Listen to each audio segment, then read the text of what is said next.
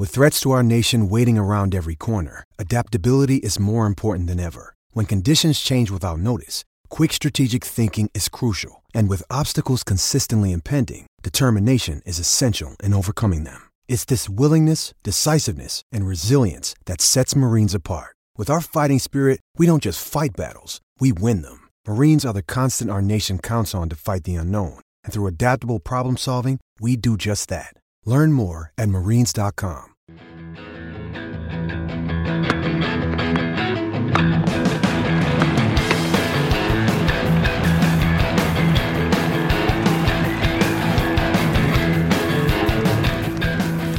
You're listening to the Tennis.com podcast. And here's your host, Ed McGrogan. Bonjour, mes amis. This is Ed McGrogan back with the Tennis in 10 podcast, your daily 10 minute or less look at the day that was at Roland Garros and, and really the night that was at Roland Garros. Uh, this podcast today could actually be called the Tennis at 10 podcast. We're recording it uh, 10 p.m. Paris time and just finished watching uh, the conclusion of the day's play between uh, Jo-Wilfried Tsonga uh, in his matchup, um, you know, against against Renzo Olivo of Argentina. Uh, the match looked to be uh, going to the Argentine, who served at 5 3 in the fourth set, leading two sets to one. Um, but Tsonga just in time breaks uh, to keep this match going. Um, darkness you know falls on Paris as only it can in, in a very beautiful way. You, you if you watched on Tennis Channel, you saw you know the the azure and pink skies with uh, you know the sun having fallen, but you still get the radiance of the light. The moon is out actually. Um, it's a it's a lovely backdrop for tennis and. You know, you've watched Roland Garros before. They tend to go pretty late. This is later than most instances over there. Um, the famous one was seven years ago between Fabio Fognini and Gael Monfils. Um, that one, when you watched it on TV, you couldn't believe they were playing. This one here, you saw you sort of figured that they would give Olivo the chance to serve it out, see if he could uh, end this on you know on the same day play that it started, but wasn't to be. Um, Tsonga I, I, thought for most of this match, you know, running into a certainly a player well versed on clay, Olivo made some great defensive gets, some stabs, um, some versatility with his shot making. Song I, I, I, felt went for a, lot, a little too much on, on many of his forehands.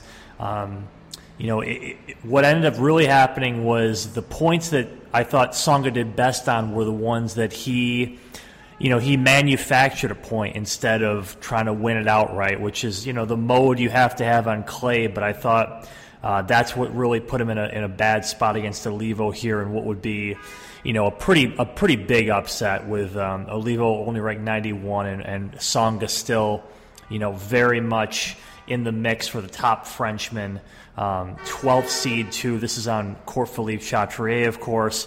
Um, so you know we'll we'll see the conclusion to that tomorrow, and um, you know regrettably won't have that kind of momentum that only happens when you you know sustain the match from start to finish. But um, they certainly got as much play in as possible here, and, and, and I think really you know momentum has been tough to to come by on the first three days of this tournament. I mean when you play the first round over three days, as the French does uh, you don't get that sort of you know jam-packed, bustling schedule. That really that energy that I think you get from Wimbledon, the U.S. Open, the Australian Open, where you have 64 singles matches being played on each of the first two days to cover the first round.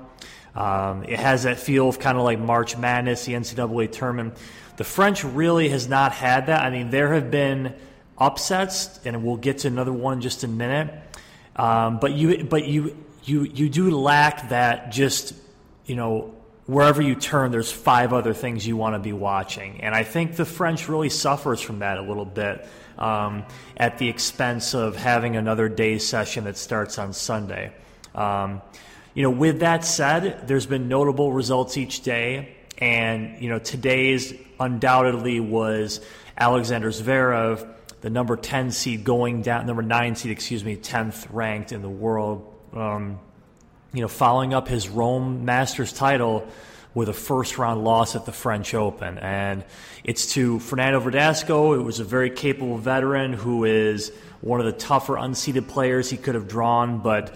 Um, but that's a disappointing result, no doubt about it, for Zverev, who um, you know who beat who beat Djokovic to win the to win in Italy, and you know really I think wanted. I, I thought this was a, a pretty pretty big opportunity for him to you know, a title contending is one thing, but I think sort of like what you saw from Dominic Thiem last year, you know, that kind of run I think could, you know, could possibly been something we could have expected from from Zverev this year. And just never had. I, I, he got, you know, he certainly dug himself a hole as much as it was Verdasco as well. Um, Steve Taylor with a very with a very detailed write up on how that match transpired at tennis.com. So check that out. But um, ultimately, that was the biggest upset of the day and perhaps of the first round, really across both draws. Um, even though on the women's side today, you got um, Johanna Konta, number seven seed, going on to Su-wei uh, Hsieh from um, from Taipei. And, you know, Konta, a very poor player on clay. She goes down 6 4 in the third, but not a, you know, not a, a wholly unexpected result given her history on the surface. And um, the Zverev loss, obviously up there with the Kerber upset as the, uh, the two biggest, um, you know, surprises of the first round.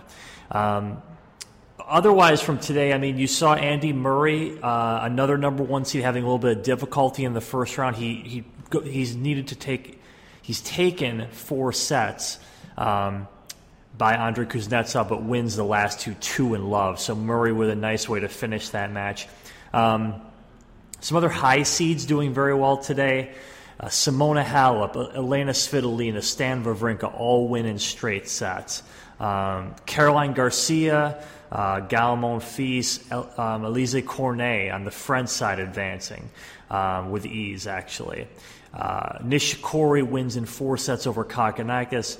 Uh, his countryman Kyrgios wins in straight sets over another difficult, uh, unseeded opener in Philip Kohlschreiber uh, in straight sets. Madison Keys 6-2, 6-3, 6-2 over Ashley Barty. Um, and Genie Bouchard with a three-set win to win her opening round match.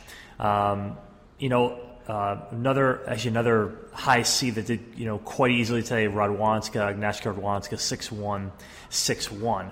Um, you know, Americans, if we want to uh, look at that from the U.S. point of view, Querrey out Isner wins. Those are both four set results. Um, looking down the line a little bit further in today's scores, um, you know, you're getting the doubles matches going as well, and um, as well on the singles side. Alexander Dolgopolov advances in straight sets. Nicolas Almagro with a four-set win over Marcos Baghdatis. You know, it puts us. I think it's. I think really, it's time to move on to the second round already. At this point, like I said, I think this is, in spite of some, you know, some notable notable uh, happenings, a first round that I think is really a little bit forgettable. Um, to be honest with you, we'll look ahead to you know to what's going to happen on Wednesday at Roland Garros. You know, the second round is um, another one where you're not going to see the seed on seed matchups, but in, invariably this is where you're gonna, you know, you're gonna see, I think, a few more tests, and you know, it could happen right off the bat tomorrow with Venus against Kar- Kurumi Nara. I, I do think Venus has a very good shot at this tournament, and it was actually my pick to win the whole thing. She will open on Philippe Chatrier, Tsonga and Olivo to finish after that. Then you have Muguruza Kontaveit. Um, that's a definitely a um, sort of an, an upset pick if you want to go that route with Muguruza. Kontaveit having a very strong clay season coming into Roland Garros. Rafa and um, Rafa and Djokovic as well go tomorrow. Rafa is fourth on Chatrier. Uh, Djokovic second on Lenglen against João Sousa. Um, Dominic Thiem will open Lenglen against Bolelli. Um, there's many uh, French players as well who are getting uh, the show court time tomorrow. Some of the better um, away from Lenglen and uh, Chatrier. Kvitova and Mattek-Sands certainly, I think, will be a difficult test for Kvitova. Um, you know, again, coming back obviously from six months away. Mattek-Sands a grinder for sure. Could be one of a very entertaining early match tomorrow. Um, looking down the list as well, Océane Dodin um, very good French, young French uh, French woman against Svetlana Kuznetsova last on court one. I think that's one that might be an under the radar, really strong match. Also, want to watch CiCi Bellis against Kiki Bertens on court two. Uh, Wozniacki against Francoise Abanda as well. Um, some very nice matches on some of the, the second tier courts tomorrow.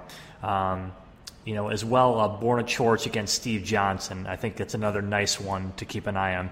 Uh, we're going to get to those tomorrow, but our 10 minutes is up. Uh, as always, for the Tennis and 10 podcast, we'll talk tomorrow. Um, a bientôt. You've been enjoying the Tennis.com podcast. For all the latest news and events, head over to Tennis.com.